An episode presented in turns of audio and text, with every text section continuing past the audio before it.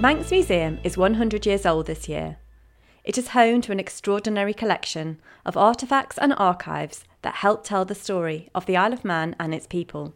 To celebrate our centenary, we have curated a special exhibition and podcast, Museum 100, which will feature a kaleidoscope of treasures from our collections.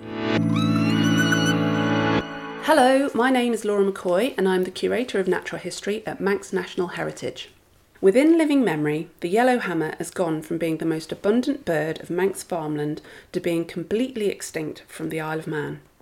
The decline of this species began in the 1960s and continued until it was completely lost within the last decade. Confusingly, the landscape of the island appears to have changed little, with small fields and an abundance of Manx sod hedges, which the yellowhammer favoured, especially those containing scattered gorse and hawthorns.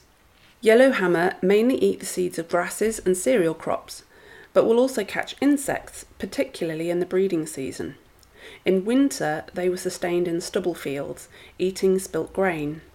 Improved farming methods, however, have resulted in a change away from winter stubbles towards winter sown cereals, meaning fields are in use year round, reducing foraging areas.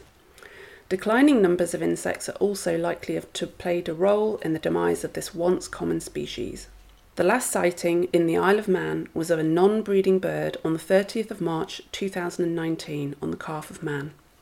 If conservation efforts are coordinated, with projects such as the Nature Recovery Network being led by Manx Wildlife Trust and UNESCO Biosphere Isle of Man, it is hoped that yellowhammers will recolonise the island, as its song and the yellow flash in hedgerows is a traditional characteristic of the Manx countryside.